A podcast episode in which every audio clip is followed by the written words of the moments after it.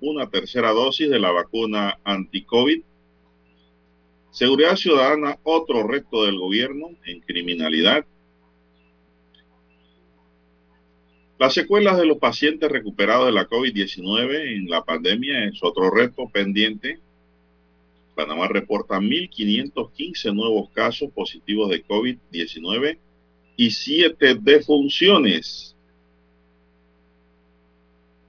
También vacunarán a mayores de 40 años en el circuito 87 en el programa de inmunización. Gobierno no esperará decisión de la Corte Suprema de Justicia para negociar con Minera Panamá extracción de cobre, la revisión en el pago de los de las regalías que recibe el Estado por la concesión de cobre en Donoso será uno de los puntos principales de las negociaciones entre el gobierno y la minera. Sucre anuncia cuarentena los domingos, ahora para San Carlos, y toque de queda en Mariato y Las Palmas de Veragua. Fiscalía detiene un implicado en crimen de Ken Karazawa. Las pesquisas continúan.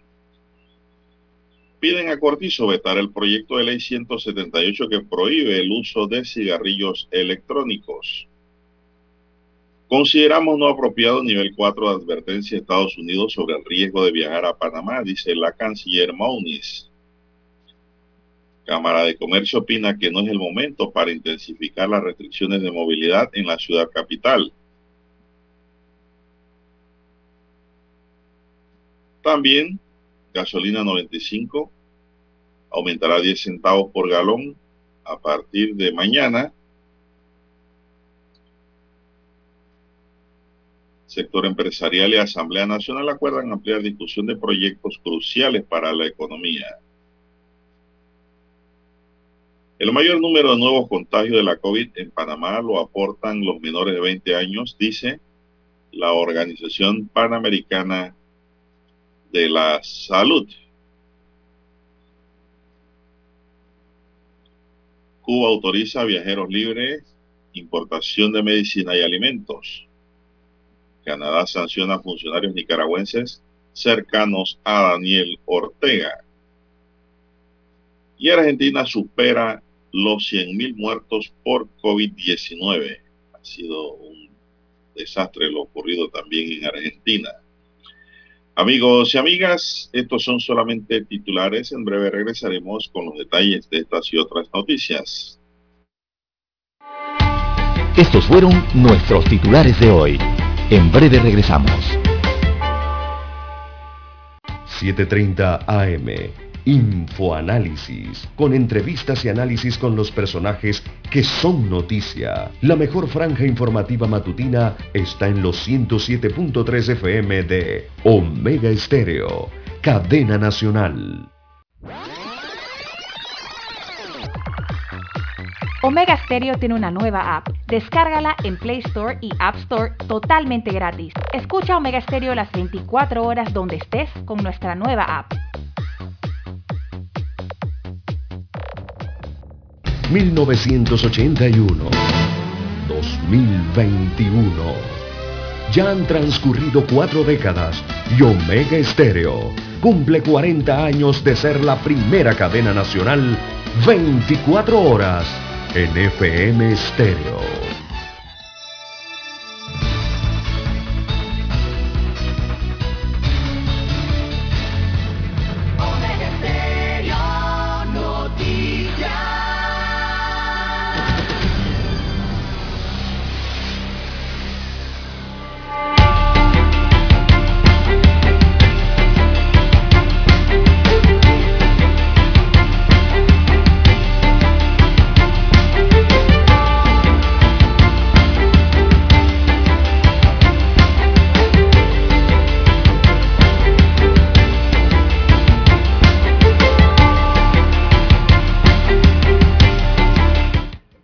Amigos y amigas, muy buenos días. Hoy es jueves 15 de julio del año 2021. Daniel Araúz está en el tablero de controles. En la mesa informativa les saludamos. César Lara. Y Juan de Dios Hernández Sanur para presentarles la noticia, los comentarios y los análisis de lo que pasa en Panamá y el mundo en dos horas de información, iniciando esta jornada como todos los días con fe y devoción. Ante todo agradeciendo a Dios Todopoderoso por la oportunidad que nos regala el poder compartir esta nueva mañana y de esta forma así llegar a sus hogares, acompañarles en sus vehículos, en su puesto de trabajo, donde quiera que usted se encuentre. A esta hora de la madrugada en Panamá y en otra hora, claro está, en los usos horarios internacionales de gente que nos espera y nos escucha a nivel internacional. Muchos panameños nos escuchan en otras latitudes, en otros países. Gracias por esperarnos, gracias por acompañarnos siempre pues, pendiente de su noticiero, el primero con las últimas. Mi línea, bueno, para todos pedimos salud, divino tesoro. Claro, que no se nos olvide. Seguridad y protección a todo nivel, así como también sabiduría que nunca está de más y siempre hace falta. Y mucha fe, la chispa de la fe es la que tiene que estar encendida para que todo funcione. Fe cierta con bondad y servicio y cumplimiento al sabio creador del universo. Mi línea directa de comunicación es el doble seis catorce catorce cuarenta y cinco. Ahí me pueden escribir. El doble seis catorce catorce cuarenta y cinco. Mi línea directa de WhatsApp. Entonces, Lara está en el Twitter. Lara, ¿cuál es su cuenta? Bien, estamos en las redes sociales en arroba César Lara. Arroba César Lara R es mi cuenta en la red social Twitter. Ahí puede enviar sus mensajes, comentarios, eh, denuncias, fotodenuncias, también el reporte del tráfico, ahora temprano por la mañana, esos incidentes, accidentes, todo lo que ocurre sobre la vía, usted lo puede reportar allí, información que le sirve al resto de los conductores. Buenos días, eh, don Daniel, a usted, don Juan de Dios, a todos los que nos escuchan a través de todas las frecuencias en todas las provincias, comarcas y el área marítima de Panamá, también los que están fuera de fronteras conectados al Internet en este momento nos escuchan a través de las diferentes plataformas tecnológicas en omegaestereo.com. También nos pueden escuchar a través del apps de Omega Stereo. Si no lo ha descargado a su celular, a su móvil, todavía está tiempo de hacerlo. Y los que nos sintonizan también a través del canal 856, televisión pagada Tigo a nivel nacional. ¿Cómo amanece, cómo amanece para hoy, don Juan de Dios? Muy bien, muy bien, gracias. ¿Cómo anda usted por allá por está en Panamá o en el interior. Yo no sé ni cuándo usted está acá y cuándo está allá. No, no, nos encontramos acá en Ciudad Capital, de Don Juan de Dios, en el área centro, centro, metro o metro oeste, le dicen algunos, ¿no? Todavía es conocida como metro oeste, o el casco antiguo de la Ciudad Capital. Bueno, entremos en materia.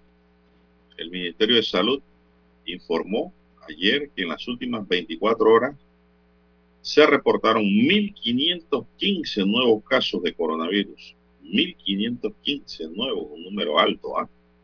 Por lo que el acumulado sube ahora a 418.604 afectados. Además, se reportaron siete nuevas defunciones. El acumulado de muertes es de 6.661 Leonardo Labrador, jefe de epidemiología del MINSA, explicó que en las últimas horas se aplicaron 15.602 nuevas pruebas positivas, nuevas pruebas, positividad 9.7% de ellas. Destacó que el número de personas que se recuperaron frente a la COVID es de 398.300 y los casos activos ahora ascienden a 13.643. Sigue subiendo Lara el número de los activos. Amigos y amigas, nos informaron que en tanto el número de personas en cuarentena suman 12.900.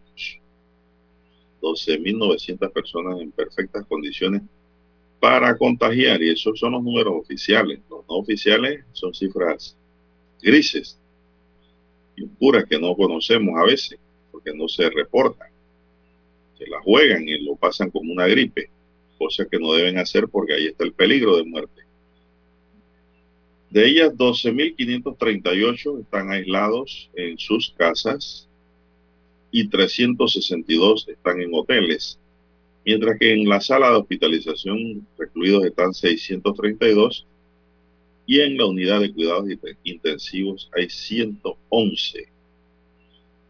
Labrador explicó que esta semana bajó el RT de 1.10 la semana pasada a 1.01 este miércoles. Indicó que las provincias donde se registra el aumento de casos en Los Santos y en Herrera, así como Panamá Oeste, han prendido COVID en Los Santos, Herrera y Panamá Oeste. El funcionario destacó que ha bajado, han bajado los casos en el área metropolitana en Chiriquí y en San Miguelito. Eso es lo que le puedo brindar, don César. No sé si tiene algo adicional para nuestros oyentes. Así es, don Juan de Dios. Bueno, por lo menos este descenso en, algunas jurisdicciones eh, del país, que es importante, eh, pero hay que mantener, hay que mantener la guardia porque los casos, las positividades están altas todavía. Hay que bajar eso a menos del 5%. Esa positividad se marca para esta semana en 9% aproximadamente eh, la positividad semanal.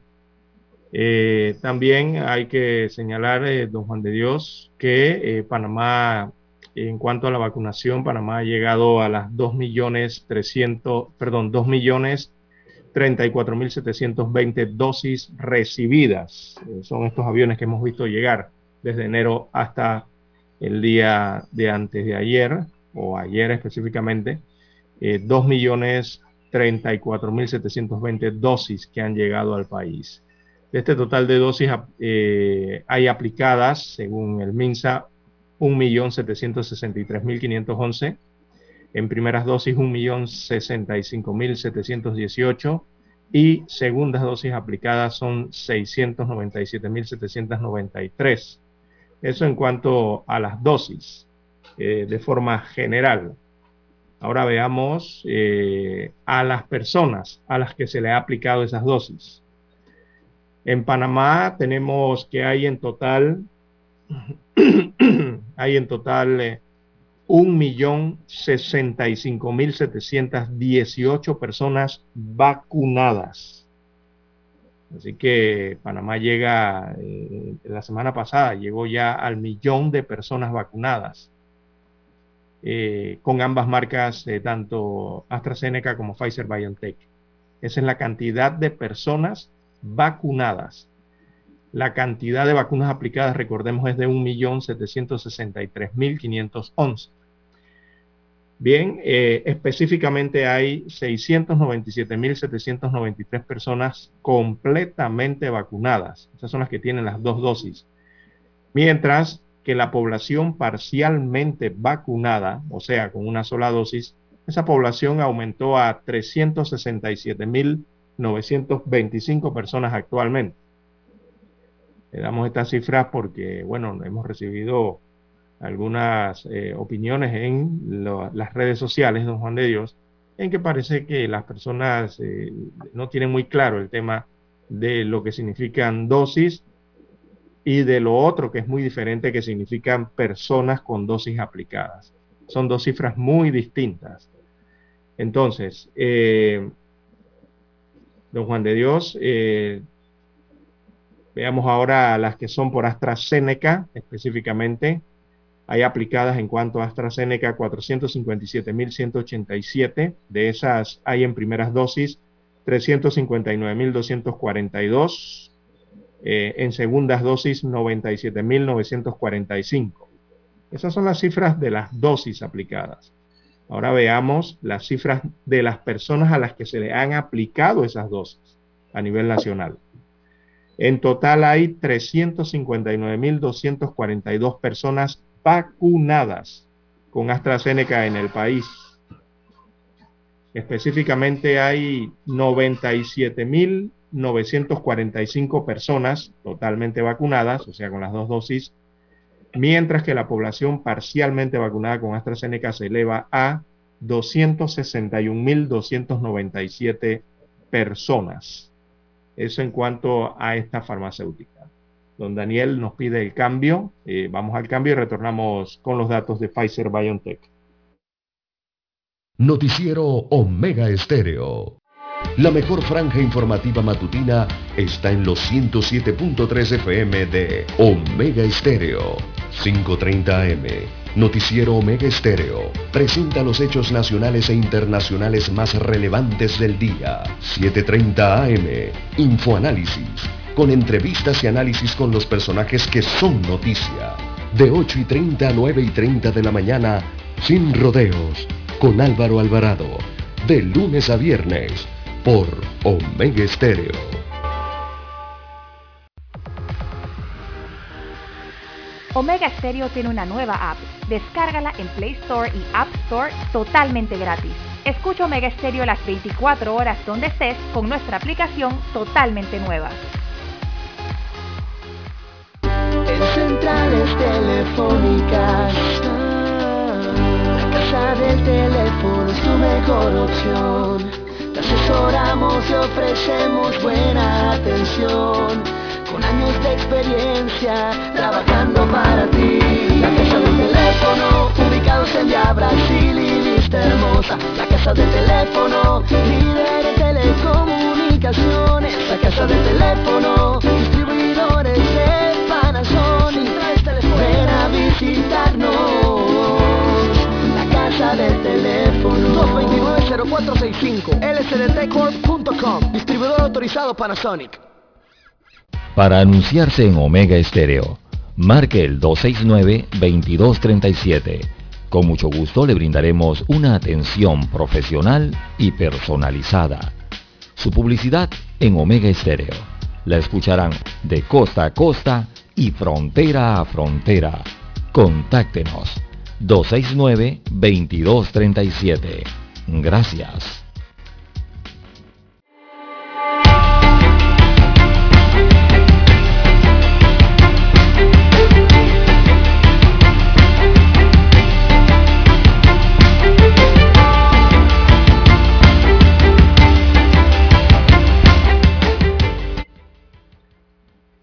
Bien, las 5.41 minutos de la mañana en todo el territorio nacional, don Juan de Dios. Ya para completarle el tema de las dosis y las personas vacunadas en el país hasta la fecha. Bueno, en cuanto a Pfizer BioNTech, eh, vemos la cantidad de dosis aplicadas son 1.306.324 de ese total en primeras dosis eh, aplicadas hay 706.476. En segundas dosis aplicadas eh, se han aplicado 599.848. Eso en el renglón de las dosis. Ahora veamos el renglón de las personas vacunadas con esas dosis. En total, eh, por Pfizer BioNTech hay 706.476 personas vacunadas con, este, con esta marca en el país. Específicamente hay 599.848 personas completamente vacunadas con Pfizer BioNTech, o sea, tienen las dos dosis. En tanto que la población parcialmente vacunada con esta marca aumenta a 106.628 personas. Bueno, así está el detalle entonces de lo que son las dosis recibidas por el país y las aplicadas y la otra cantidad que significa las personas vacunadas en el país. Eh, esto porque no hay que equivocarse con lo que es dosis, lo que, eh, equivocar lo que es dosis con personas. Eh, una cosa es la cantidad de dosis y otra cosa muy distinta es la cantidad de personas que esas dosis van a inocular. Hay que recordar que son dos dosis para una sola persona la doble dosis de vacuna anti-COVID no significa dos personas vacunadas, sino una persona inoculada. Así que hay que tener muy claro eso en ese sentido, ¿no? Bueno, así es, César. Mientras Panamá solo tiene el 14% de la población vacunada contra la COVID-19, es decir, con las dos dosis, Ajá. El nuevo debate en la comunidad científica mundial guarda relación con la necesidad de aplicar o no una tercera dosis de refuerzo. Así es. La Organización no, la Organización Mundial de la Salud, es decir, más allá, la OMS, fue clara esta semana al decir que no. El organismo considera que no son necesarias dosis de refuerzo para la población vacunada y solicitó a las empresas farmacéuticas y a los gobiernos que prioricen inmunizar a las personas en riesgo en todo el mundo y no estar promoviendo terceras dosis que no se consideran necesarias. Hasta ahora, cuando cuatro países han anunciado programas de refuerzo y la OMS calcula que si 11 países ricos o de ingresos medios dan una tercera dosis a su población, que harían falta 800 millones de vacunas adicionales para eh. llevar. Otros organismos que emitieron una declaración conjunta diciendo que los estadounidenses aún no necesitan una dosis de refuerzo son la Administración de Medicamentos y Alimentos, FDA, de los Estados Unidos, Estados Unidos por sus siglas en inglés, y los Centros para el Control y Prevención de Enfermedades, CDC, por sus siglas en inglés. Las reacciones de los organismos internacionales surgen luego de que la farmacéutica Pfizer y sus socios BioNTech dijeron que buscarían la autorización de uso de emergencia de la FDA para una dosis de refuerzo en agosto después de publicar más datos sobre cuán bien funciona una tercera dosis de la vacuna. Ivonne Torres Atencio, directora del Departamento de Farmacología de la Facultad de Medicina de la Universidad de Panamá, sostuvo que no hay suficiente evidencia sobre la necesidad de una tercera dosis de refuerzo contra la COVID-19. Lo que se ha planteado es para pacientes con deficiencias en el sistema inmunológico y tumores sólidos como está realizando Israel, manifestó la doctora. Pacientes trasplantados también. De hecho, Israel comenzó esta semana a ofrecer una inyección de refuerzo de la vacuna a los adultos con sistemas inmunitarios débiles, aunque todavía está sopesando si debe administrarse una tercera ronda de inyecciones al público en general. Así es, don Juan de Dios. Eh, son cinco países específicamente eh, que, eh, que, han generado todo este debate por la tercera dosis, que son Bahrein, Tailandia, Israel, Indonesia, Rusia y Emiratos Árabes Unidos. Ellos son los que ya han comenzado a aplicar terceras dosis en, en poblaciones específicas, ¿no? A atender, como las que usted ha señalado y también para eh, las personas que no han logrado desarrollar una gran cantidad de anticuerpos. O sea, tienen muy pocos anticuerpos a pesar de haber sido vacunados. A ellos les están colocando terceras dosis también en estos países mencionados, además de los pacientes crónicos y los pacientes eh, que tienen trasplantes, ¿no? por su condición de, eh, de, de, su sistema inmunológico, que que son suprimidos, ¿no? Eh, utilizan inmunosupresores. Para ellos es lo que hablan de estas terceras dosis. Y bueno, la OMS, como usted bien ha señalado, don Juan de Dios, dice que aún no hay suficientes datos para respaldar esa dosis de refuerzo. esto es lo que ha generado entonces el, debate a nivel mundial sobre esa dosis de refuerzo o esa tercera dosis.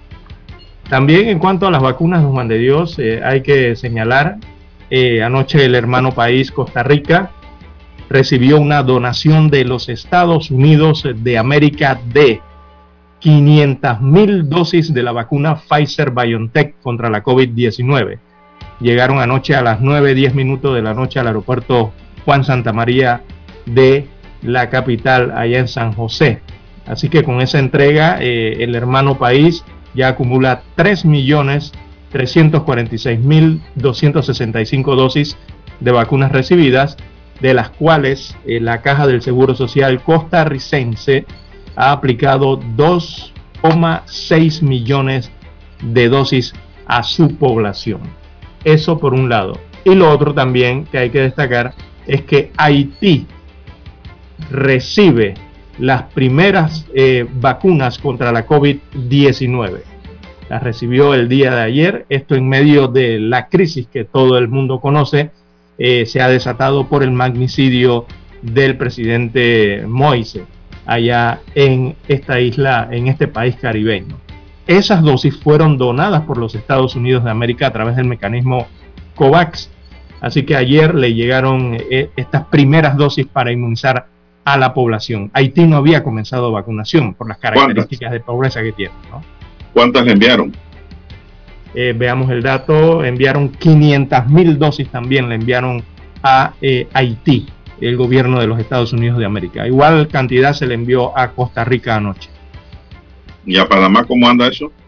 Eh, no tenemos información, don Juan de Dios, al respecto. No sé, las autoridades no, han mencionado nada al respecto. Eh, lo que sí sabemos es que Panamá está incluido dentro de un paquete de más de 80 millones de dosis que el gobierno norteamericano eh, va a donar a diversos países del mundo, entre ellos incluidos países latinoamericanos, donde también se encuentra en la lista a Panamá pero no sabemos de cantidad ni día específico en que esas donaciones se vayan a realizar. Así es. Bueno, en tanto tenemos también sobre el tema. Dani, vamos a hacer una pausa para escuchar nuestro himno nacional y seguimos.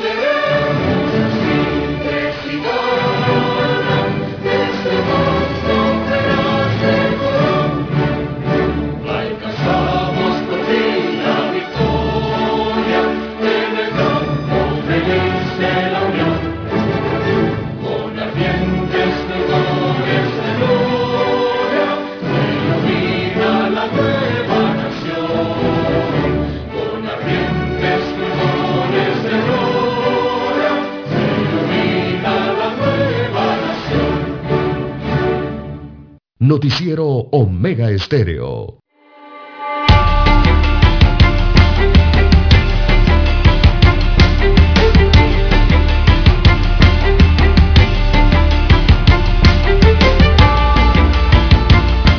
La jornada de vacunación para mayores de 40 años se extenderá la próxima semana al circuito 87.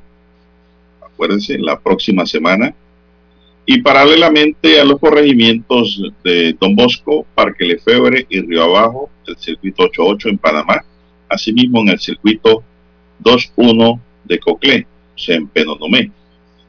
Así lo informó el ministro de Salud en conferencia de prensa, en la que además ratificó que vacunarán a las personas de 12 años en adelante con enfermedades crónicas o con discapacidad.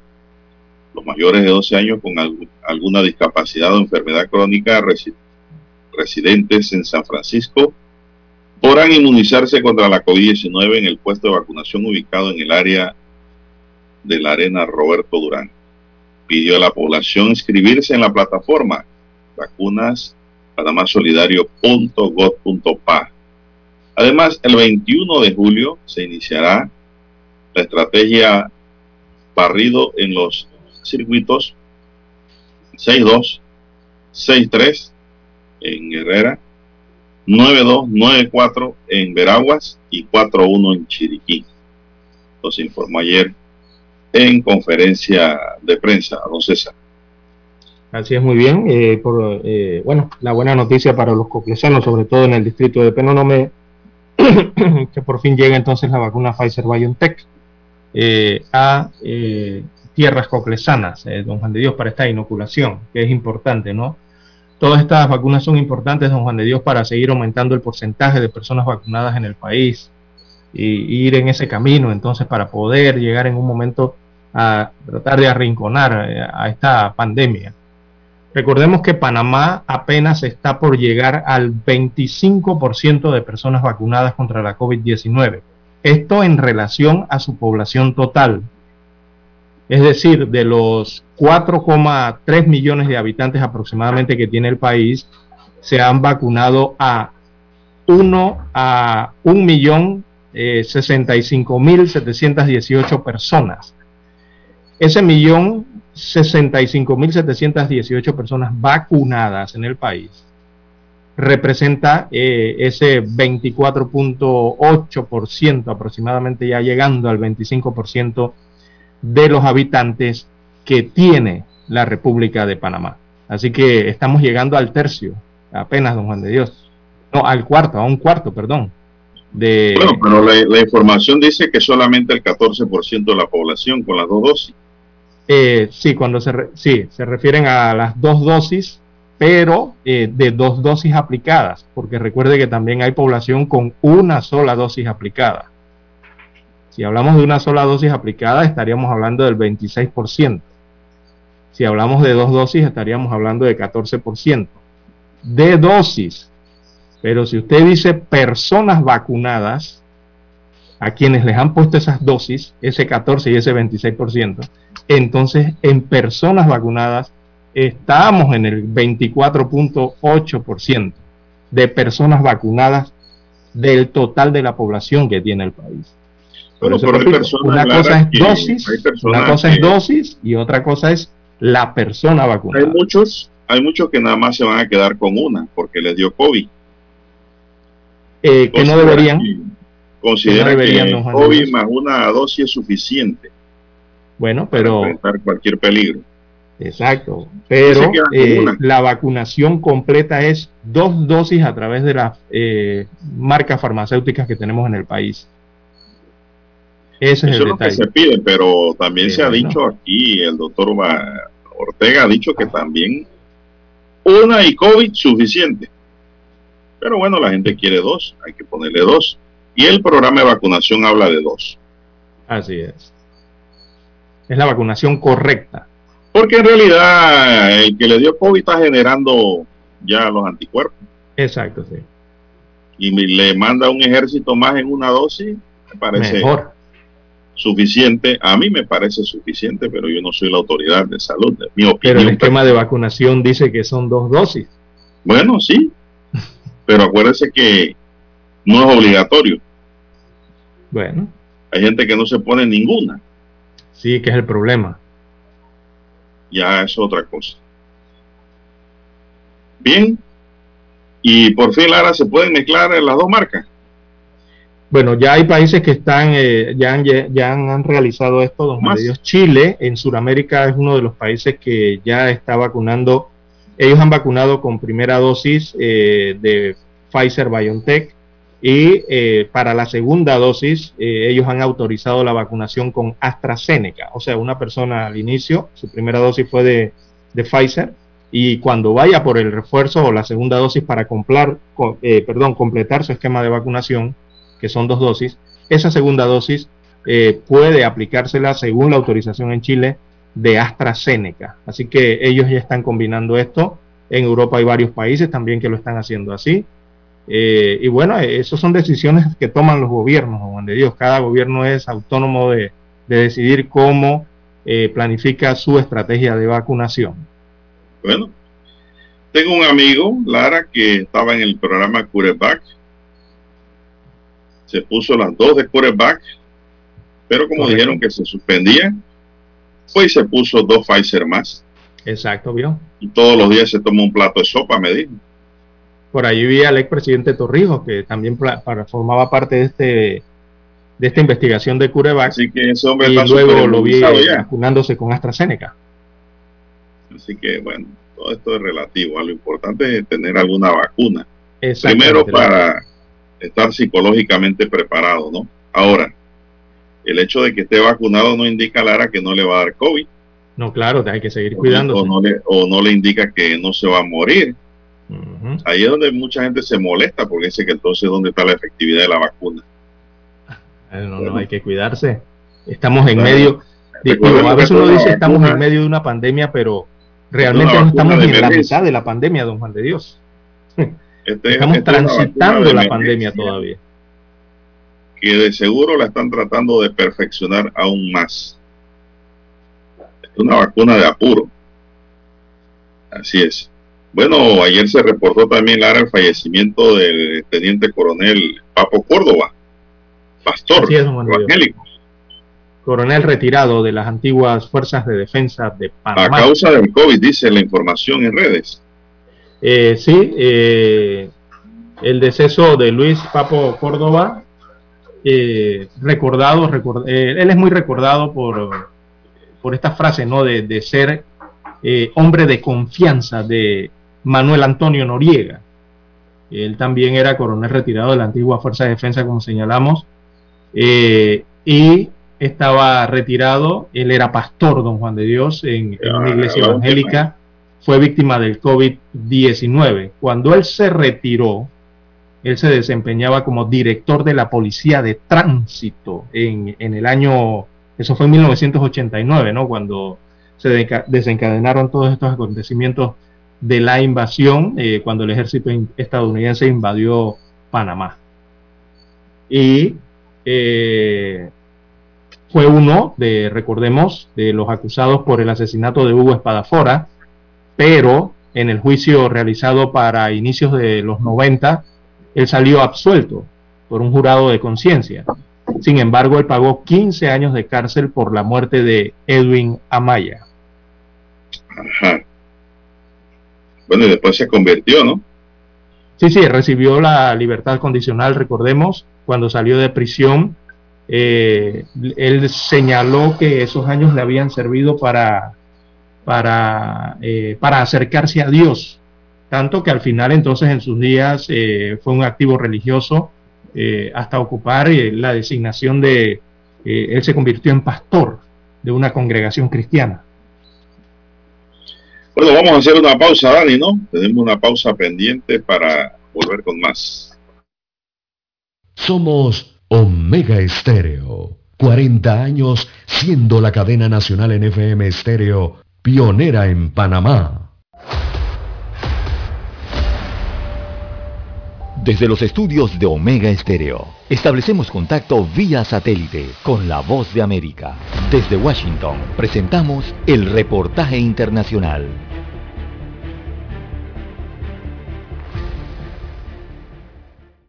Juan Guaidó, reconocido como presidente interino de Venezuela por decenas de países, calificó como una clara violación de derechos humanos las declaraciones de Jorge Rodríguez, presidente de la Asamblea Nacional de Mayoría Chavista, quien el martes solicitó a la Fiscalía General de la República emitir órdenes de captura contra cuatro dirigentes de la oposición a los que acusó de estar presuntamente vinculados con un supuesto plan de magnicidio contra el presidente Nicolás Maduro, que según dijo, debía ocurrir el mes pasado durante actos de celebración de una fecha patria. Eso simplemente viene a ver el salvajismo lo que actúa un régimen que viola derechos humanos. Ni tiene ningún tipo de competencia para anunciar eh, detenciones y mucho menos amenazas públicas. Consultado por La Voz de América sobre los motivos de las acciones contra dirigentes opositores, el politólogo y director de políticas Anderson Sequera aseguró que una de las posibilidades es haber buscado crear distracción sobre la atención que las protestas en Cuba recibieron por parte de la comunidad internacional, pero también estima que se puede haber buscado generar implosionar la mesa de negociación que a su vez genera mayor división en la oposición. Ya a este punto, que haya una sede, que haya una fecha, que haya una delegación, implica que los mediadores han hecho, ya llevan un trabajo muy adelantado. Y para mí, mi interpretación me dice que el chavismo se está adelantando un poco al resultado de esta negociación o que tantea o que ve que no va a ser posible un levantamiento unilateral de sanciones sin ceder nada significativo. En tanto, Omar Mora, abogado de Freddy Guevara, diputado del Parlamento de 2015 detenido el lunes, denunció que desconocen el lugar de reclusión y las condiciones en las que se encuentra, por lo que aseguró que su caso es considerado como una desaparición forzada. Carolina Alcalde, Voz de América, Caracas. Escucharon vía satélite desde Washington el reportaje internacional.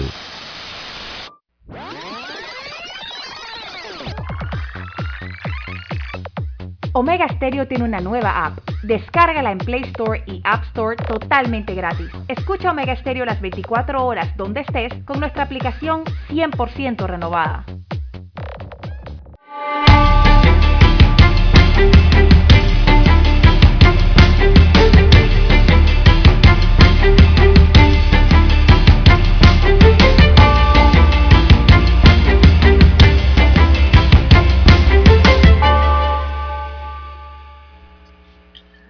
Bueno, seguimos, señoras y señores. Vamos a ver rápidamente aquí. Lara, un oyente hace una pregunta aquí, no sé si podemos responderla. se puede Buenos días, dice el 7733. Buenos días, respetados señores. Soy panameño y estoy en estos momentos en Estados Unidos. le solicito me aclaren si para entrar a Panamá con tener las dos dosis de la vacuna es suficiente o se debe presentar la prueba negativa? Lara, respuesta. Eh, ahí es la prueba negativa, la PCR. Y si está vacunado, por supuesto que lo van a recibir. Así es. Pero, tiene que presentar, la PCR negativa. Así es. Bien, la Fiscalía Metropolitana de Homicidios y Femicidios capturó ayer a Edwin Rodríguez como presunto autor material del homicidio del diseñador gráfico Ken Carazawa ocurrido el domingo en Villa 8, corregimiento Marco Rijos, en San Miguelito. El fiscal Rafael Baloyes, a cargo de la investigación, eh, detalló en conferencia de prensa que la captura del sospechoso se produjo en la mañana de ayer en el sector El Poderoso de Torrijos Carter, San Miguelito. Las pesquisas preliminares dan cuenta de que Rodríguez y eh, Carazagua se conocían por haber coincidido en actividades de la farándula nacional y habían mantenido comunicación. La identificación y posterior localización de Rodríguez se concretó gracias al cotejo de sus huellas dactilares halladas en el carro de la víctima, que fue recuperado por la policía en Alcaldías la noche del pasado lunes. Además, Rodríguez subió a las redes sociales un video en el que muestra y anuncia la venta de un Mazda CX5 rojo propiedad de Carazagua. En el video se muestra el interior de la camioneta y se escucha la voz de una persona que dice todo bonito.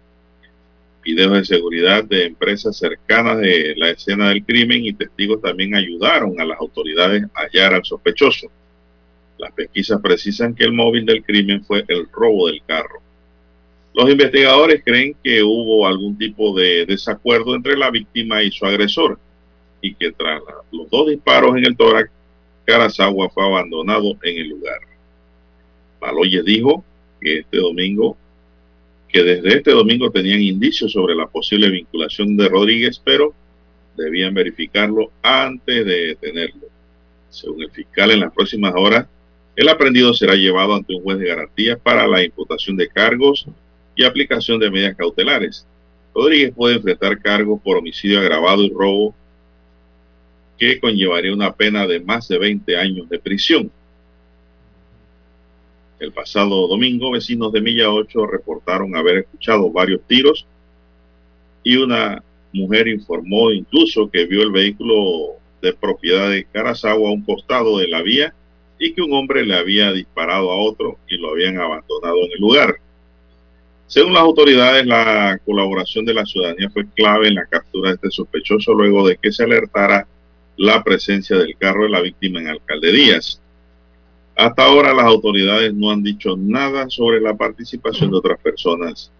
El informe de necropsia elaborado por Medicina Legal certificó que la víctima falleció producto de los impactos de bala en el tórax. Carazawa, diseñador gráfico titulado en Nueva York, laboró durante 11 años en la revista K, que edita Corporación La Prensa, era una persona muy apreciada por sus compañeros de trabajo, destaca la nota, don César. Sí, don Juan de Dios. Bueno, el hecho, el móvil del hecho de sangre sigue siendo el robo hasta el momento, según las autoridades, ¿no? Pero siguen las investigaciones de esta persona que fue encontrada agonizando. Fue trasladada a un cuarto de urgencia, ahí el San Miguel Arcángel, pero lastimosamente falleció y que luego fue encontrado su vehículo. Eh, por eso el móvil eh, se investiga es el robo del vehículo. En cuanto al sujeto eh, encontrado en, en, el Poderoso, ahí en San Miguelito, el sujeto es de apellido Rodríguez, supuestamente es un cantante de música urbana, al que al parecer no le fue muy bien en este ámbito, don Juan de Dios, y que conoció entonces al diseñador gráfico en eventos de farándula, como usted bien señala, a los que ambos acudieron eh, en, el pasado, ¿no? Así que eh, fue capturado en Torrijos Carter, allí en el Poderoso, y también está en este video en donde se estaba ofreciendo a la venta el vehículo de Cara, eh, ¿no? Este vehículo que fue robado después de encontrar a Karazawa eh, agonizando. Bueno, el móvil todavía se mantiene en el robo, pero se pueden incluir eh, esos otros delitos que usted señaló, don Juan de Dios. Esto, no sé, Lara, cómo iban a vender un vehículo sin documentos. Exacto. Eso es lo que no me cuadra. ¿Cómo se iba a hacer esto? No sé y de pronto los anuncios eran para robarle a los posibles compradores también. Desencadenar allí Lara otra cadena de delitos. No sabemos. O tal ese vez video fue grabado. Sí, ese video fue grabado afuera de la casa del propio Carazawa, ¿no? Mostrando el, vehículo, las llaves, que estaba todo bonito, que el que lo quería comprar y todo esto, ¿no? En la casa de Carazawa. Eh, promocionarlo como en las redes sociales, ¿no? Sí, pero no fue en la casa de Carazawa. Eh, según los indicios y las investigaciones, fue lo grabaron allí, días antes de que lo asesinaran. Entonces, ¿quiere decir que el, vehículo se iba a vender antes de que ocurriera el asesinato? Eh, sí, estaba a la venta aparentemente. Mm, bueno, entonces esto, esto cambia eh, la historia porque cómo van a vender un vehículo Lara sin, sin papeles. Quiere decir que después de la muerte no iba a vender ningún vehículo. Exactamente, ¿quién iba a firmar eso, no? Lo mató y le robó el carro. Pero eran amigos. Eran amigos. Que sí. De la información. Y el cotejo de huella de Rodríguez Fulopán conocido en el mundo de la farándula como Fulopán, como el cantante de moda del barrio, coincidía con las huellas, las huellas encontradas en el Mazda. Ahí es donde se produce la detención inmediata. Exacto, porque en, las, investigaciones... Eh, hay que esperar que se desarrollen las investigaciones. Exacto. Tienen que haber otros elementos de prueba, porque si ellos eran amigos, no sabemos si Rodríguez estuvo en algún momento en el vehículo con él en vida. Sí, exacto, sí. Hay que ver esa, esa parte, correcto. Por lo menos en lo que va de las investigaciones, las autoridades de, revisaron las conversaciones ¿no? de, de Carazawa con Rodríguez. Eso es lo que va a ver el primero, el defensor de Fulopán, si determinar en qué momento pues quedaron esas huellas allí, en ese carro. Exacto. Eso por ahora lo que está probando es la relación existente de amigos entre Carazawa y el victimario. Correcto. Hay que ver qué dicen las cámaras de seguridad, que dicen que grabaron, no sé, qué otras pruebas, qué elementos de convicción, aparte de los ya señalados, existen en la carpeta, que pudiese conllevar pues a una detención provisional. Exacto. En la audiencia eh, venidero. En toda esta investigación, entonces revisaron las, las conversaciones de los celulares, ¿verdad? De Rodríguez y de, de, Carazagua principalmente, ¿no? Que tuvo con Rodríguez.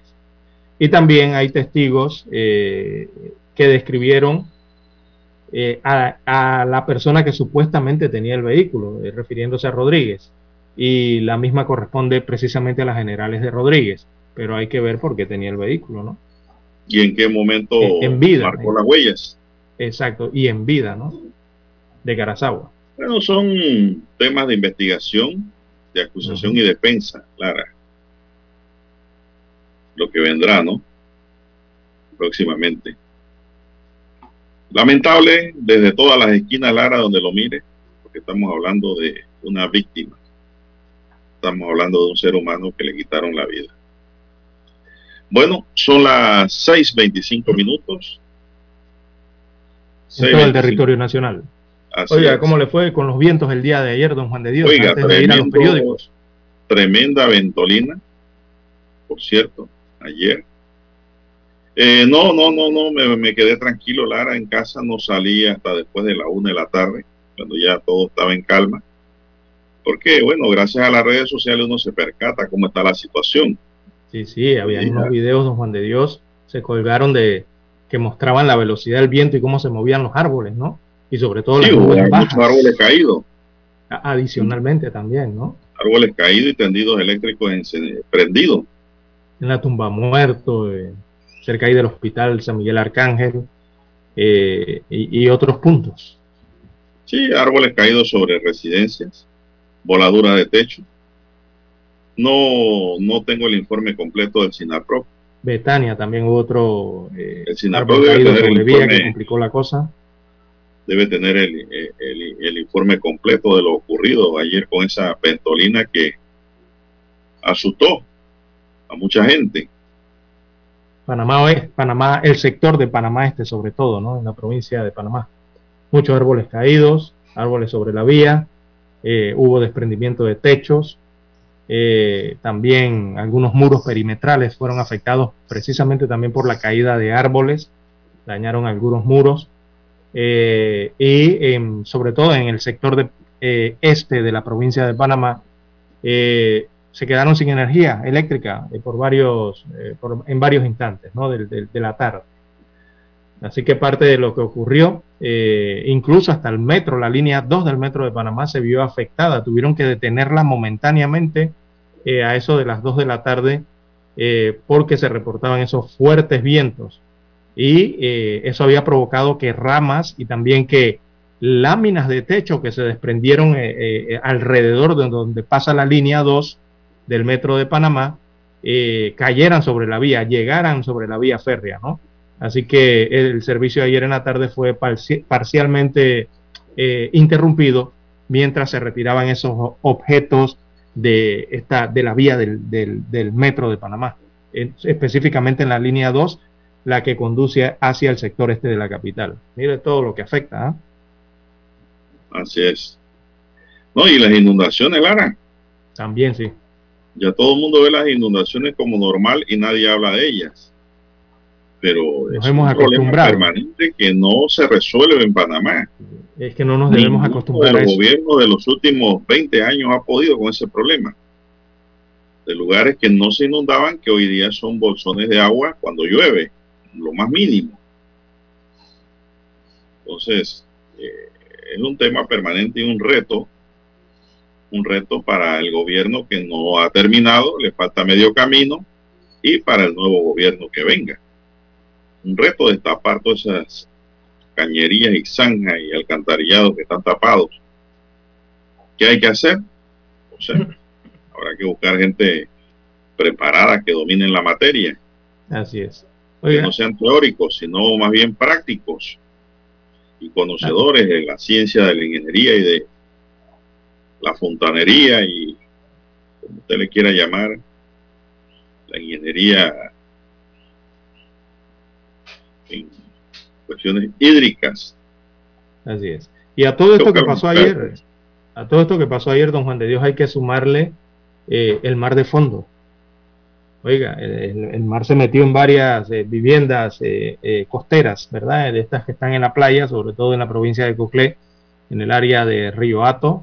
Allí el mar se metió, don Juan de Dios subió tanto con este mar de fondo que hay que recordarle a la población que se mantiene esa precaución de estos oleajes en ambas vertientes. las condiciones son extremas por esta precaución debido al mar de fondo. Así que para hoy también, bueno, se esperan tormentas en ambos extremos de la vertiente del Caribe principalmente. Así que a prepararse.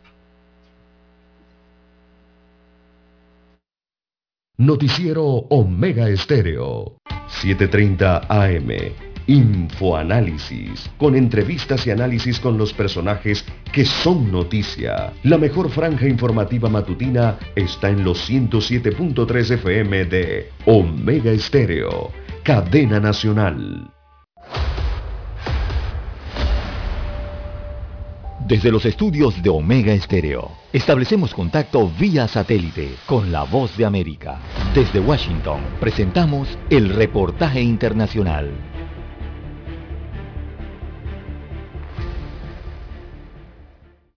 El gobierno de Canadá impuso sanciones a 15 funcionarios de la administración del presidente Daniel Ortega en Nicaragua, informó este miércoles el ministro de Relaciones Exteriores, Marc Garneau. Canadá está imponiendo sanciones a los funcionarios nicaragüenses en respuesta a las violaciones de derechos humanos y la negativa a tomar medidas para garantizar elecciones libres y justas, dijo Garneau en un mensaje vía Twitter.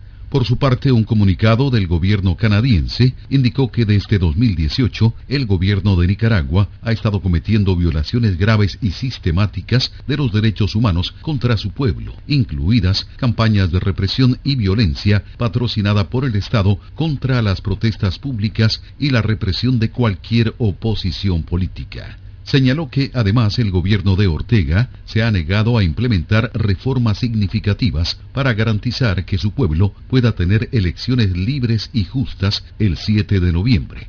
A pesar de los continuos llamamientos de Canadá, la Organización de los Estados Americanos y socios internacionales, informó la agencia de noticias AP.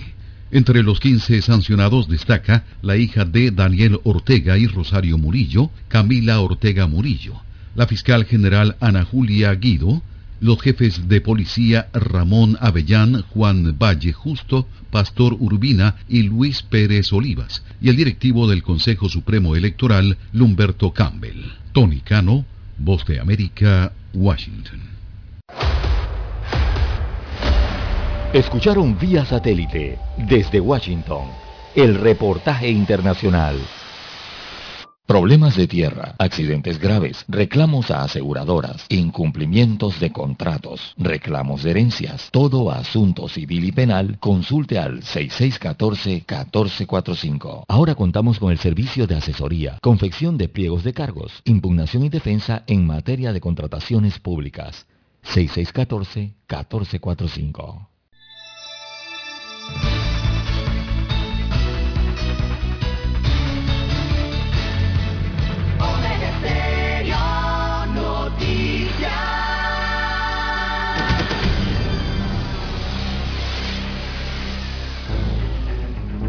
Las noticias impresas en tinta sobre papel. Con ustedes.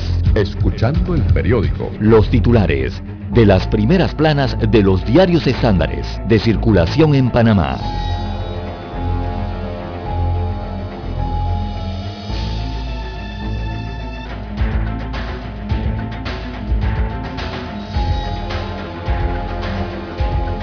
Bien, señoras y señores, de inmediato entramos a la lectura de los periódicos correspondientes a la fecha y vamos de inmediato con el diario La Prensa.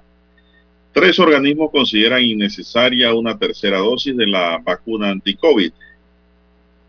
Seguridad ciudadana, otro reto del gobierno en criminalidad.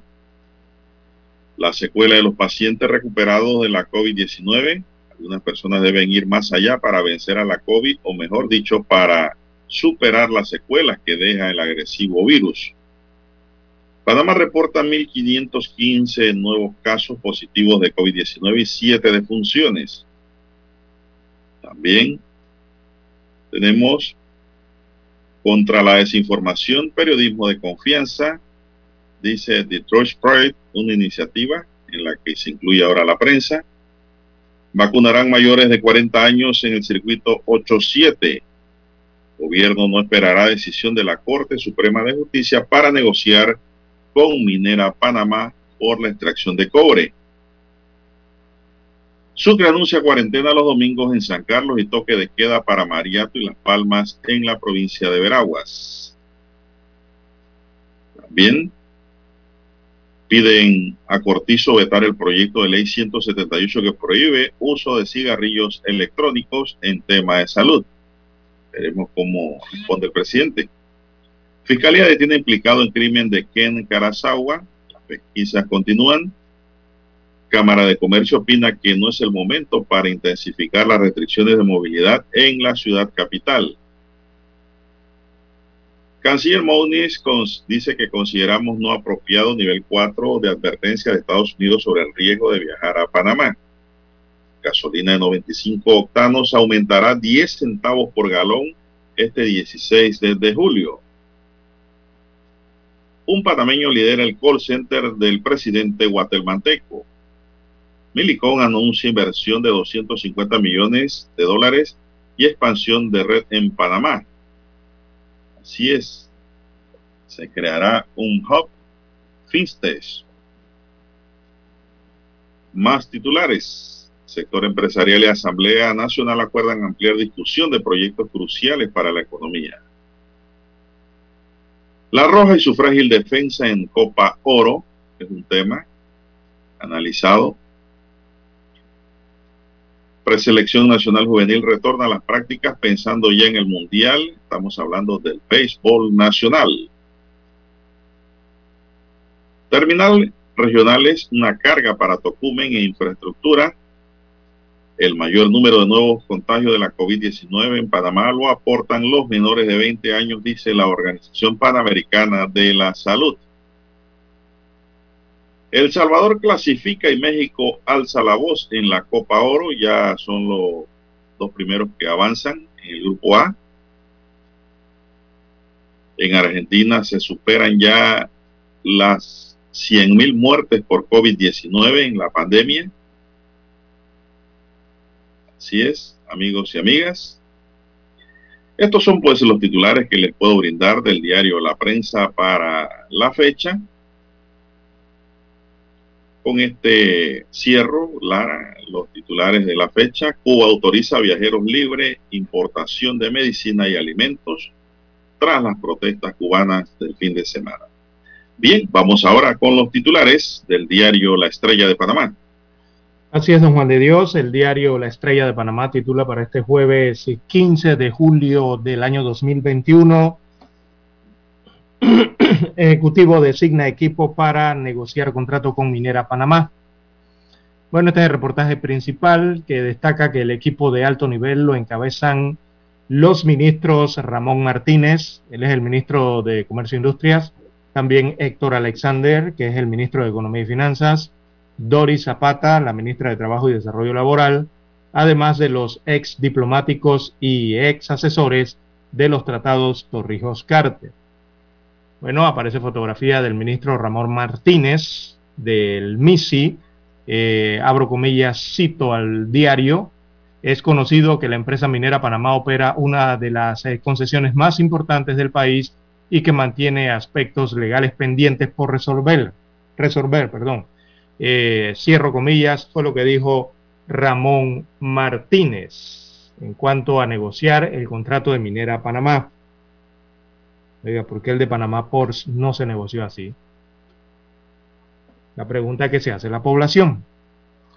Bien, La naturaleza como fuente inagotable de inspiración para la creación artística es uno de los principales reportes que destaca el rotativo en la página 2B. También In the Heights, eh, un film sobre latinos en el barrio de Nueva York, está en la página 4B. Las carencias de una entidad responsable de las investigaciones científico-penales ocupa la página 4A del diario La Estrella. Allí aparece declaración de eh, José Vicente Pachar, él es el director de Medicina Legal, se queja por la falta de presupuesto y las deficiencias en el país para formar psiquiatras y también patólogos forenses. En otro de los títulos, para hoy tenemos eh, la Asamblea Nacional tiende puente a Conato. Esto para que siga en el diálogo por la caja del Seguro Social. Está acá el reporte de la página 2A. Así que se llevó a cabo una reunión para atender este puente. También hay una visita oficial. Eh, el canciller de Japón inicia gira por Centroamérica y el Caribe y esa gira incluye a Panamá. En los deportes, Messi de máximo goleador a seguir en el Barça. Así que el astro argentino se consagró como máximo goleador en la Copa Oro y su permanencia en el Barça o en el equipo del Barcelona es un hecho, destaca perdón, la página de deportes eh, del diario La Estrella de Panamá. También la fotografía principal del rotativo eh, la titulan Cortizo sostiene reunión con Milicom. Esto, según se observa, como parte entonces de la gira que lleva a cabo el presidente constitucional de Panamá en Estados Unidos de América. Así que el mandatario Cortizo se reunió en Texas con directivos de la multinacional Millicom, que anunció una inversión por la suma de 250 millones de dólares en Panamá. En cuanto al cuadro COVID-19, eh, se destaca para hoy 418.604 casos confirmados a lo largo de la pandemia. También a lo largo de estos más de 14 meses, eh, un total de 6.661 personas fallecidas producto de esta enfermedad. Específicamente en las últimas 24 horas se reportaron 1.515 nuevos casos. En la última jornada se oficializaron eh, siete fallecimientos y un rezagado. También 398.300 es el número de personas o de pacientes que se han curado, se han restablecido, se han recuperado de esta enfermedad. Bien, estos son los títulos del diario La Estrella de Panamá y con ellos damos por concluida la lectura de los principales titulares de los diarios estándares de circulación nacional. Hasta aquí Escuchando el periódico. Las noticias de primera plana, impresas en tinta sobre papel.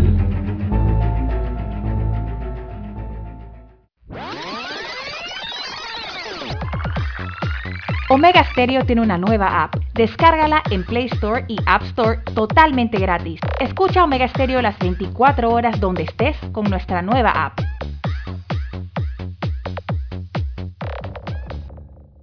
Para anunciarse en Omega Estéreo, marque el 269-2237. Con mucho gusto le brindaremos una atención profesional y personalizada.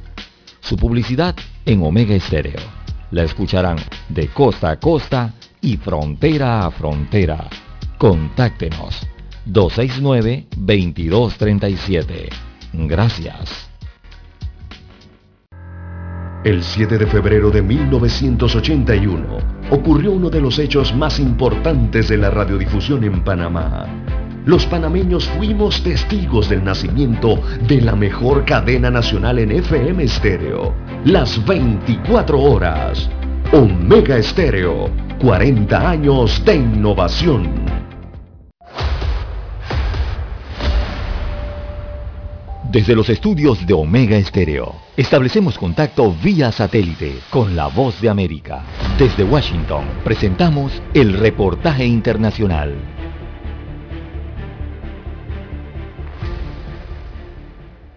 Las muertes por COVID-19 están aumentando nuevamente en el mundo, un revés desalentador que provoca una nueva oleada de restricciones y empaña las esperanzas de un regreso a la casi normalidad. La Organización Mundial de la Salud informó que las muertes aumentaron la semana pasada luego de nueve semanas consecutivas de descenso.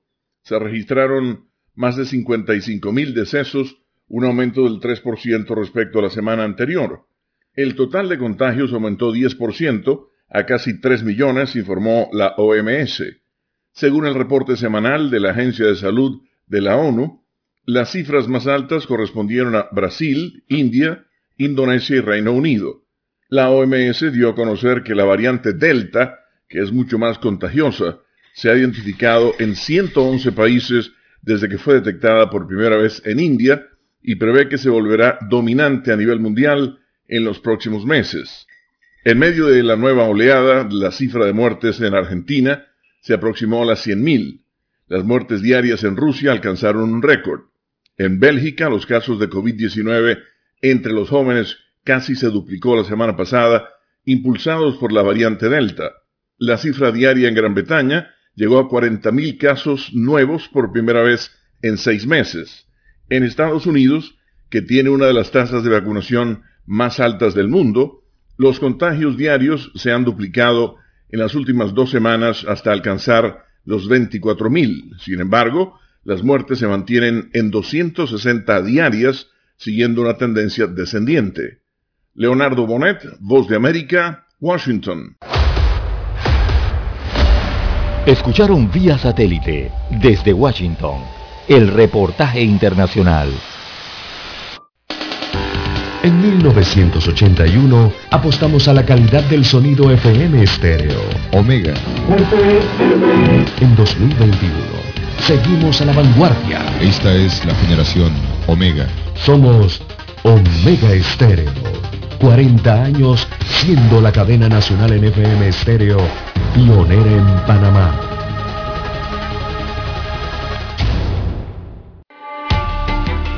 Es momento de adentrarnos al mar de la información. Este es el resultado de nuestra navegación por las noticias internacionales más importantes en este momento.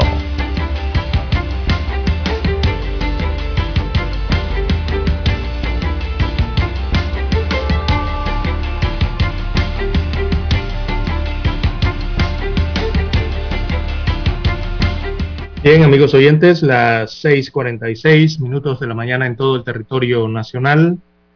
A nivel eh, internacional de relieve, tenemos que la escasez de alimentos y gasolina eh, comenzó a amenazar a Sudáfrica tras el sexto día de una ola de violencia causada por el desempleo endémico y las nuevas restricciones por el COVID-19, que ha dejado al menos 72 muertos en este país eh, africano en la última semana.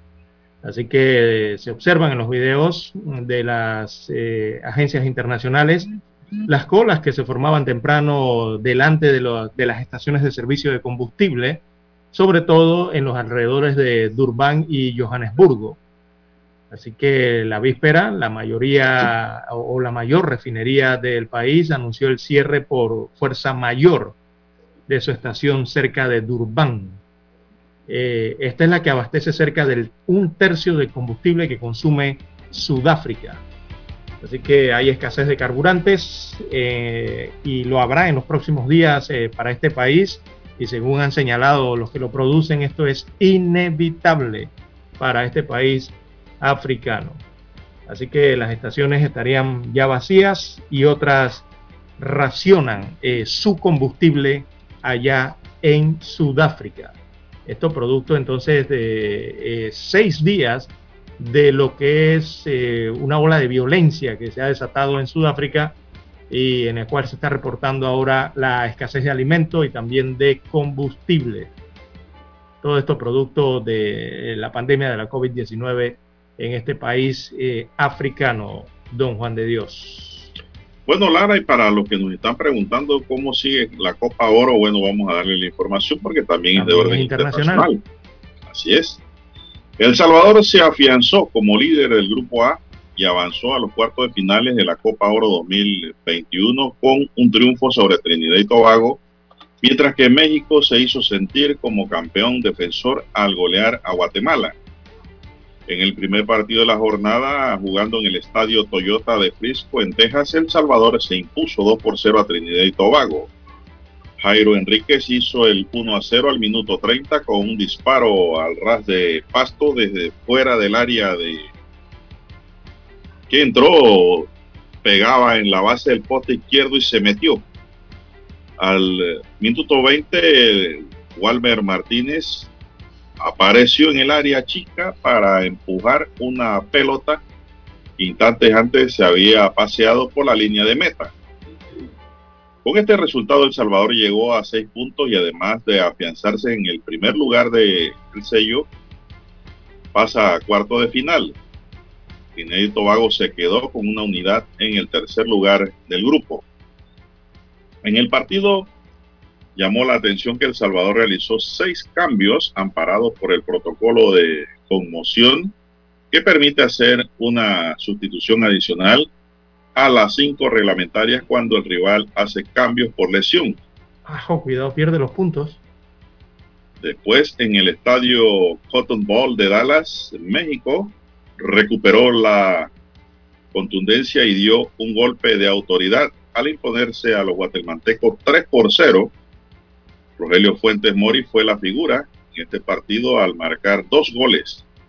El 1 a 0 lo marcó al minuto 29 con un disparo a segundo palo y en el 2-0 al 55 con un remate frontal dentro del área.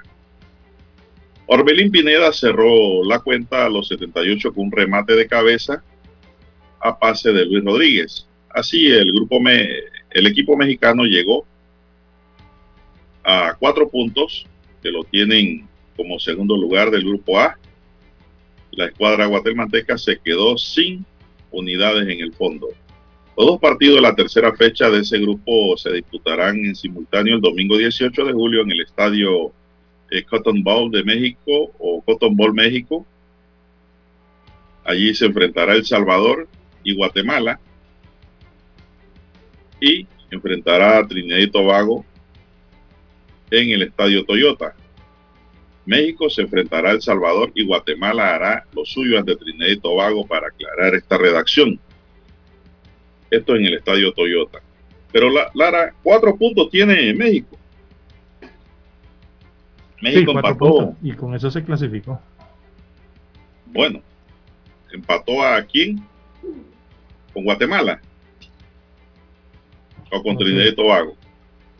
Sí, pero me ha llamado, me ha, llamado Ese eh, partido la atención. Él tuvo un empate, un 0 a 0, creo que fue. No, no tengo con claridad aquí con quién. Pero sobre el resultado que Creo que fue con Guatemala. Con Guatemala fue ese empate. Eh, del resultado que nos ha dado don Juan de Dios me llama la atención ese resultado del Salvador y no por el, el, el score final, sino por los, la cantidad de cambios que hizo. Hizo seis cambios eh, ante ese partido de Trinidad y Tobago y eh, el reglamento dice otra cosa, don Juan de Dios dice que son cinco.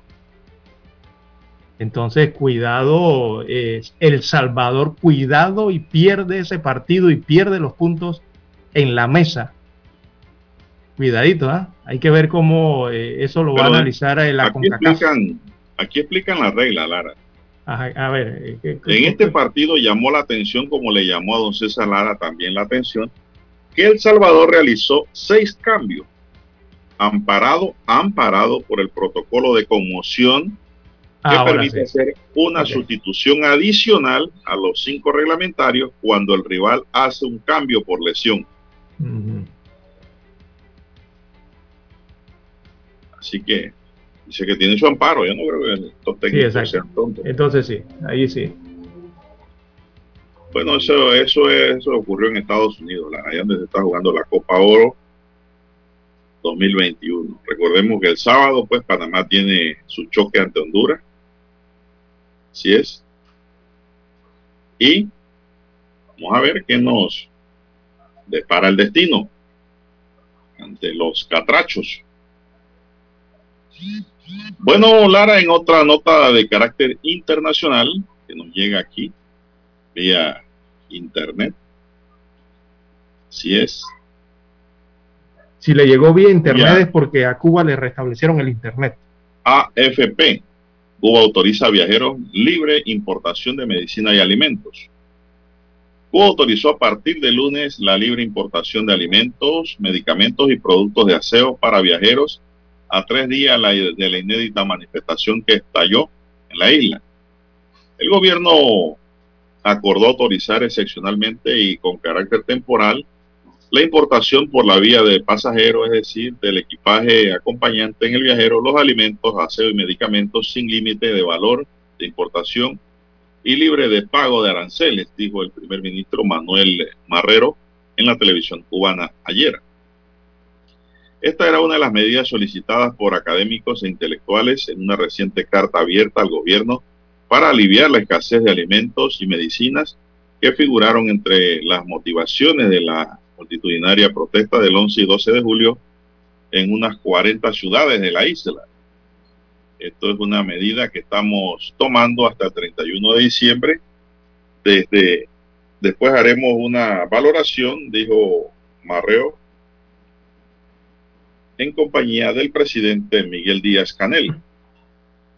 Las leyes cubanas permiten la importación no comercial de 10 kilogramos de medicamentos libres de impuestos, mientras que pone cantidades topes a alimentos y otros productos, por lo que sí cobra impuestos. Ustedes pueden traer la cantidad de alimentos, de productos de aseo y la cantidad de medicamentos que usted considere.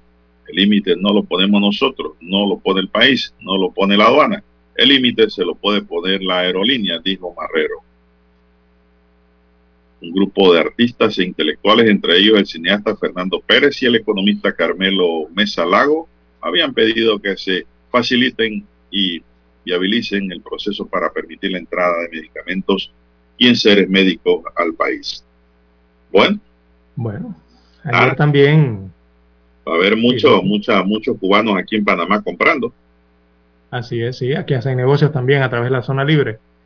no. Eh, ayer también en Cuba, don Juan de Dios, se restableció finalmente el Internet móvil en la isla, pero sin acceso a las redes sociales. O sea, restablecieron el Internet, pero bloquearon, dejaron bloqueado el WhatsApp, el Facebook, el Twitter y otras aplicaciones de redes sociales. Eso seguía bloqueado por lo menos hasta la noche de ayer. Eh, sí tienen internet en Cuba, pero no acceso entonces a las redes sociales. Y bueno, faltan esos datos móviles, eh, pero como usted bien señala, también faltan los medicamentos y falta, eh, faltan insumos y alimentos para la isla. Así es, eso es lo que está pasando en Cuba. Así es, pero Estados Unidos exige liberación inmediata de periodistas arrestados en Cuba. Sí, sí, una periodista española. Exigió este miércoles la liberación inmediata de los periodistas arrestados en Cuba en las protestas del domingo, entre los que se encuentra la corresponsal de la isla del diario español ABC, Camila Costa. en una rueda de prensa, el portavoz del Departamento de Estado, Ned Price, dijo que la administración del presidente estadounidense Joe Biden reclama la liberación de estos profesionales que ejercieron su derecho a la libre expresión. Estas detenciones nos recuerdan constantemente que muchos cubanos pagan muy caro el ejercicio de su derecho, señaló Price. El número exacto de detenidos en la protesta de este 11 de junio, julio, perdón, en varias localidades de Cuba se desconoce ya que las autoridades no han ofrecido datos sobre arresto. Talla la nota. Son las 6.57 minutos. 6.57 minutos en su noticiero Omega Estéreo, el primero con las últimas. César, ¿tiene algo más? Porque acá tenemos también que el jefe de la seguridad de Mois no acude al interrogatorio en Haití Así es. La información que nos llega a través de la agencia EFE señala que el jefe de seguridad del Palacio Presidencial de Haití, Dimitri Gera, no acudió este miércoles al tribunal para responder a las preguntas de la Fiscalía sobre el asesinato del presidente Jovenel Moïse, perpetrado hace una semana. El fiscal Bedford Cloud, que lleva el caso de magnicidio, había convocado a Gerard esta mañana, pero el responsable de seguridad no apareció en el Palacio de Justicia de Puerto Príncipe. Una carta enviada a la fiscalía a la que tuvo acceso la agencia F, Gerard justificó su ausencia porque la Inspección General de la Policía le ha aplicado una medida cautelar que le impide acudir a esa citación. El martes tampoco acudieron a la citación del fiscal otros dos responsables de la seguridad del mandatario, el inspector Amazon Paul Eddy, responsable del CAT-TEAM, y el comisionado Jen Legel, coordinador general de la seguridad presidencial. Así que pues la justificación está en que no los dejan salir del cuartel a requerimiento del fiscal. Una cosa muy extraña, Lara, porque en Panamá aunque exista algún tipo de control sobre, claro, estamos hablando de países distintos, existe algún tipo de control sobre las unidades policiales cuando la fiscalía los requiere, la misma policía los lleva. Acá no. Acá todo es obstrucción. Bueno, esa es la justicia del tercer mundo. O del cuarto, diríamos nosotros. Bueno, son las 6:59 minutos 59 segundos, Dani. Vamos a hacer una pequeña pausa y regresamos. Esta es la hora. 7 AM. 7 horas. Omega Estéreo, 40 años con usted en todo momento. El satélite indica que es momento de nuestra conexión. Desde Washington vía satélite y para Omega Estéreo de Panamá, buenos días América. Buenos días América, vía satélite desde Washington.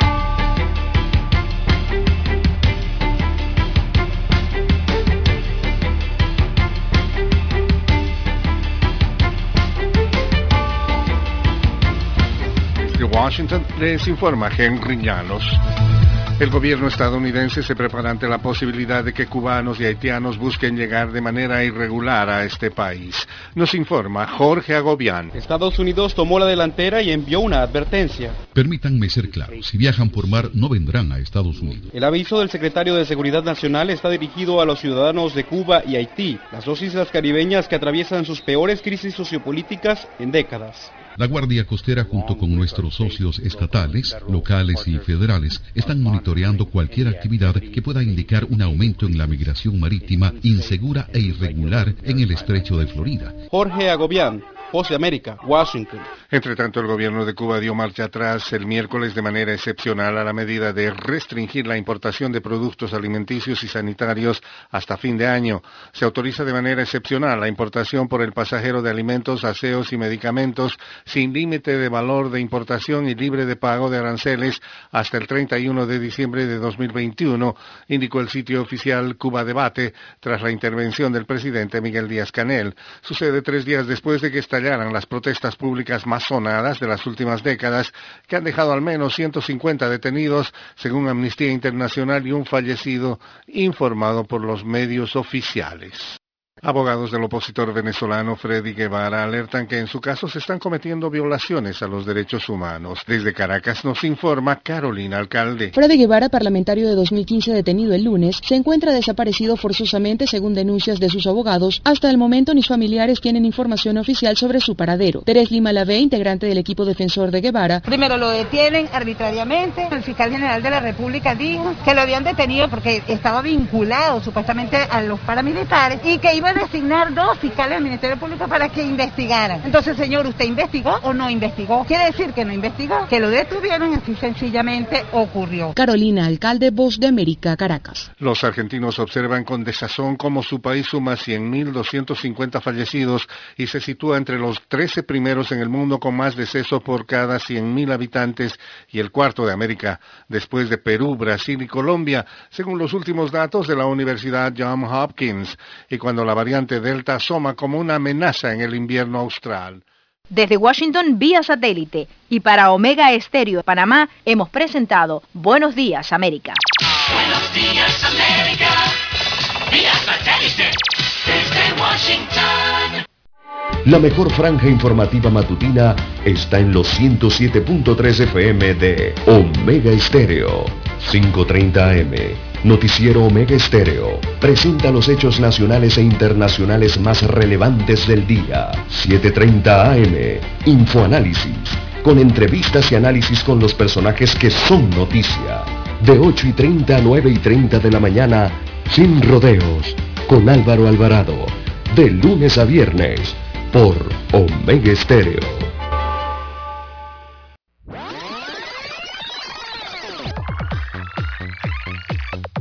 Omega Stereo tiene una nueva app. Descárgala en Play Store y App Store totalmente gratis. Escucha Omega Stereo las 24 horas donde estés con nuestra aplicación 100% renovada.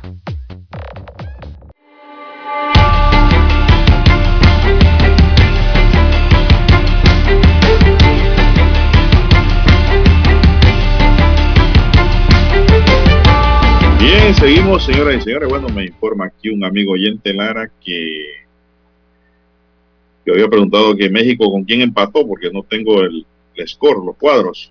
Eh, México empató 0 a 0 con Trinidad y Tobago, Lara, en el primer juego, donde fue lesionado el Chucky Lozano, me informa aquí el amigo oyente. Hombre, gracias por alimentar la información. que casualmente por esa por esa lesión, ¿no? Y ese cambio, la forma en que cambiaron por esa lesión, es que se aplica lo que ha hecho El Salvador. Están aplicando lo mismo, ¿no? Ajá, muy bien. Bueno, don Juan de Dios, los combustibles siguen al alza. Eh, no sé, la gente trata de pedir eh, eh, una fórmula que, que logre el congelamiento de estos combustibles, ¿no? Pero eh, no es posible. Hay libre oferta y demanda en la República de Panamá. Así que, bueno, hay que preparar el bolsillo. Algunos van a tener que apretarlo, el bolsillo. A partir de este viernes suben los precios de los combustibles. Eh, registrarán nuevos precios máximos de venta al público eh, a partir de este 16 de julio en las ciudades, eh, bueno, en todas las ciudades de la República de Panamá. El litro de gasolina de 95 octanos en las ciudades de Panamá y Colón presentará un aumento de 0.2 centavos, eh, por lo que su precio será de eh, 93 centésimos. Centésimos es la palabra correcta.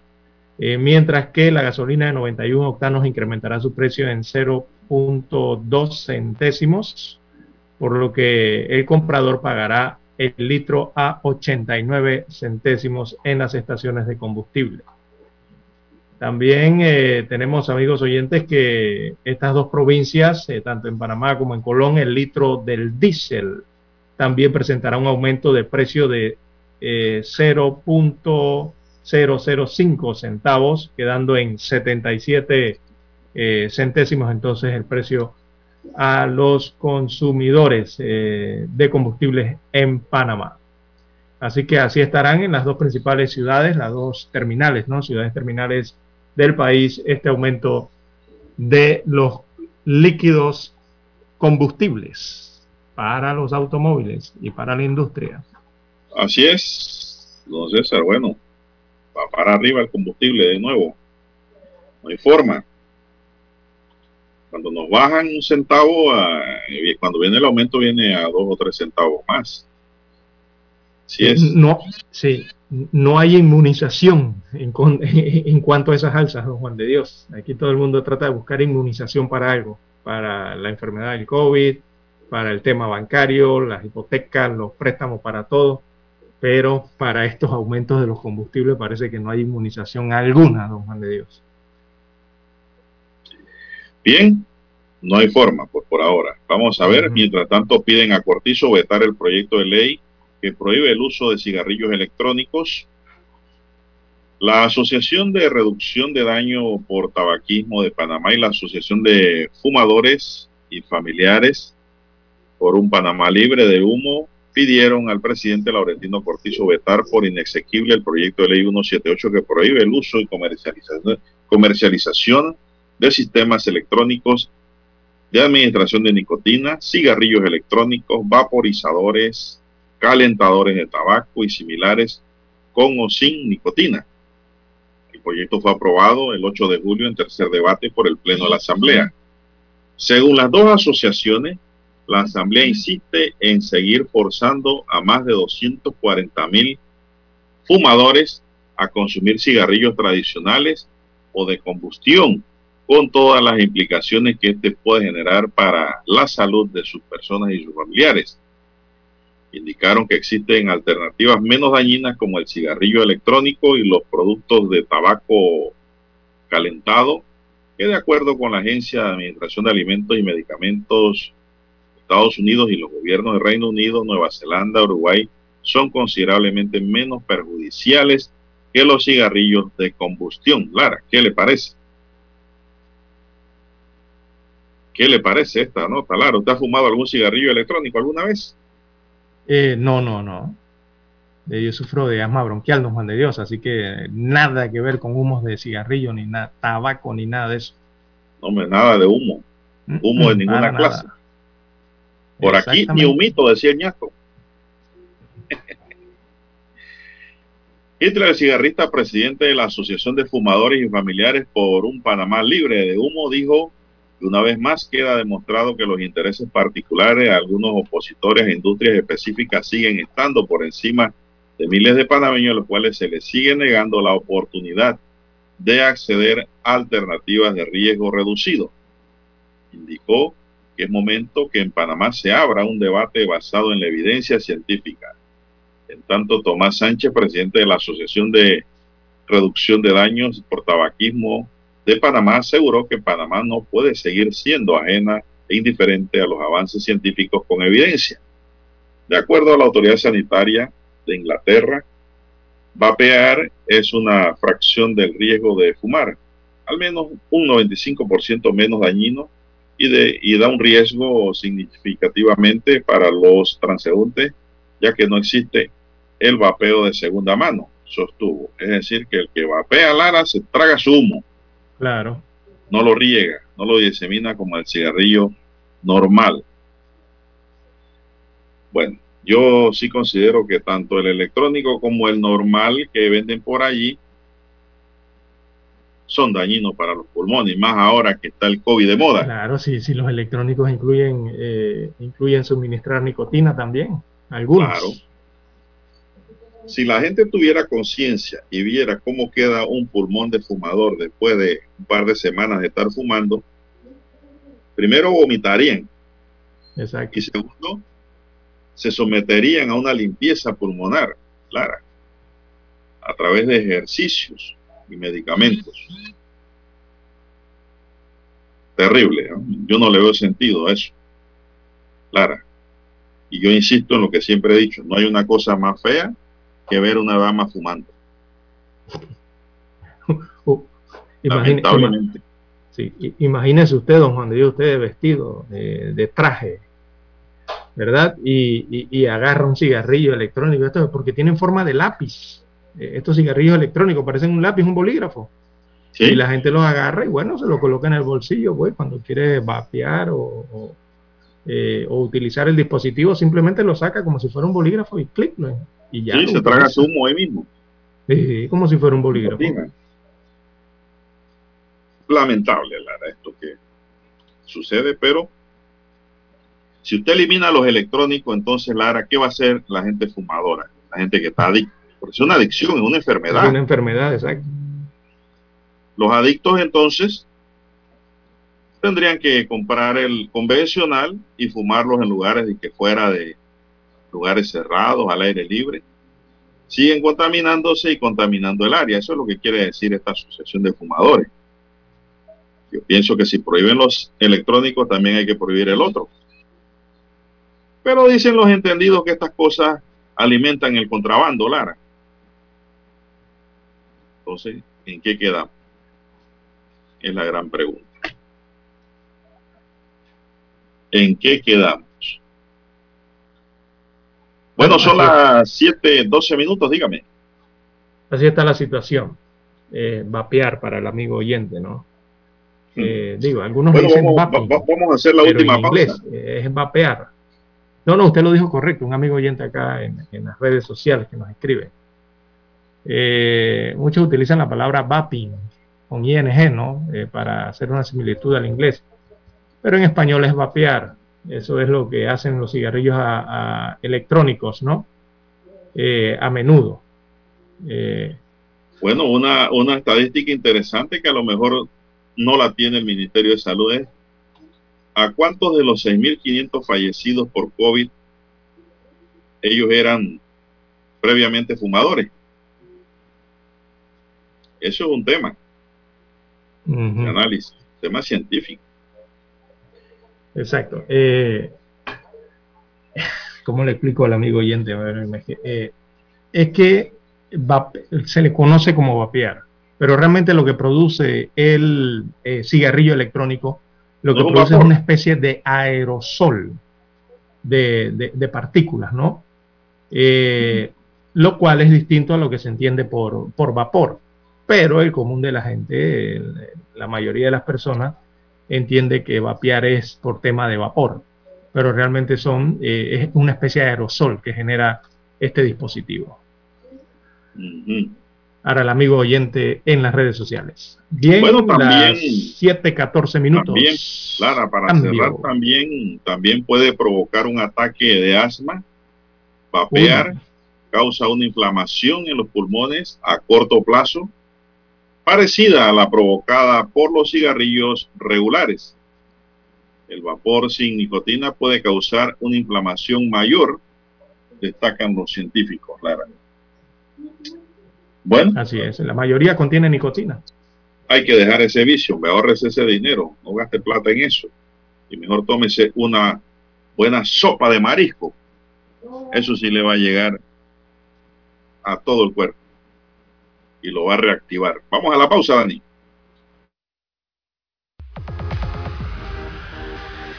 Omega Stereo tiene una nueva app. Descárgala en Play Store y App Store totalmente gratis.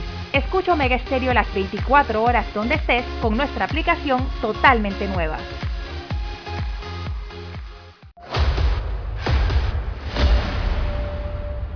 Desde los estudios de Omega Estéreo, establecemos contacto vía satélite con la voz de América.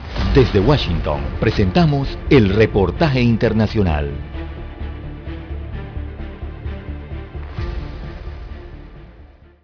Los Juegos Olímpicos de Verano que se inaugurarán el 23 de julio en Tokio tendrá características inéditas debido a las afectaciones provocadas por la pandemia del COVID-19, pero pese a ello y a que la ciudad está en un nuevo estado de emergencia por el aumento de casos de contagio, tendrá algo del brillo que enmarca a esta cita deportiva internacional. La delegación estadounidense se prepara para su participación y la Casa Blanca anunció que la primera dama de la nación, la doctora Jill Biden, asistirá a la ceremonia de apertura de los Juegos Olímpicos y será además su primer viaje en solitario al extranjero como primera dama.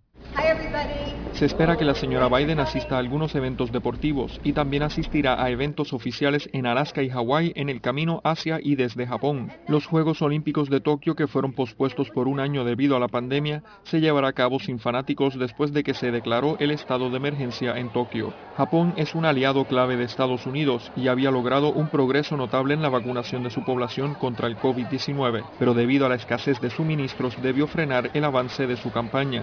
El doctor Anthony Fauci, principal asesor médico de la Casa Blanca, dijo la semana pasada que no le preocupaba el viaje de la primera dama, que tiene 70 años, ya que está completamente vacunada y dijo que los protocolos para proteger su salud son bastante estrictos y que la decisión final del viaje obviamente depende de ella. En ocasiones anteriores, otras primeras damas como Hillary Clinton en 1994, Laura Bush en 2006 y Michelle Obama en 2012 también encabezaron las delegaciones estadounidenses en los Juegos Olímpicos. Jill Biden asistió por última vez a los Juegos Olímpicos en 2010 cuando junto a su esposo Joe Biden, entonces vicepresidente de la nación, encabezaron la delegación de Estados Unidos a los Juegos de Invierno en Vancouver, Canadá. John F. Burnett, Voz de América, Washington. Escucharon vía satélite desde Washington el reportaje internacional. Para anunciarse en Omega Estéreo, marque el 269-2237. Con mucho gusto le brindaremos una atención profesional y personalizada. Su publicidad en Omega Estéreo. La escucharán de costa a costa y frontera a frontera. Contáctenos 269-2237. Gracias. Problemas de tierra, accidentes graves, reclamos a aseguradoras, incumplimientos de contratos, reclamos de herencias, todo asunto civil y penal, consulte al 6614-1445. Ahora contamos con el servicio de asesoría, confección de pliegos de cargos, impugnación y defensa en materia de contrataciones públicas. 6614-1445.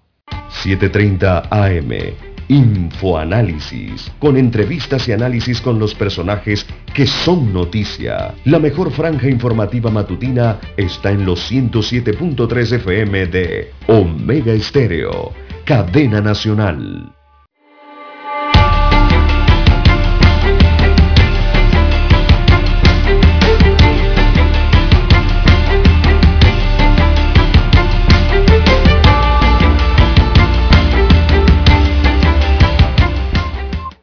Bien, Bien las 7.19, 7.19 minutos de la mañana en todo el territorio nacional. Eh, Panamá va a pedir explicaciones a los Estados Unidos de América, don Juan de Dios. Ah, sí. Sí. Eh, La Cancillería, derecho, ¿no? el Ministerio de Relaciones Exteriores de Panamá o la Cancillería, como comúnmente se le conoce, eh, va a pedirle una explicación al gobierno de los Estados Unidos de por qué pide a sus ciudadanos no viajar a la República de Panamá. La canciller Erika Moines solicitó al embajador de Washington, Juan eh, de Dianús, presentar ante el Departamento de Estado de los Estados Unidos de América los argumentos por los cuales el gobierno no considera apropiada la advertencia a nivel 4 para el país. El Departamento de Estado de los Estados Unidos de América emitió a sus ciudadanos recientemente una advertencia a nivel 4 de no viajar a Panamá debido al COVID-19 y al aumento de la criminalidad en, nuestro país. Destaca entonces en su cuenta de Twitter, eh, hoy, abro comillas, le cito a la canciller, hoy solicité al embajador de Washington, Juan de Dianús, que presente esta nota formal eh, del Departamento de Estado con los argumentos por los que no consideran apropiado un nivel 4 para Panamá en las advertencias de viaje que Estados Unidos de América hace a sus ciudadanos según informa eh, la cuenta de Twitter de la canciller Moines. Bueno. Eh, bueno, Lara, y usted me estaba comentando que la multinacional Milicon anunció ayer que planea crear un hub en Panamá. ¿Qué información tiene usted sobre el tema?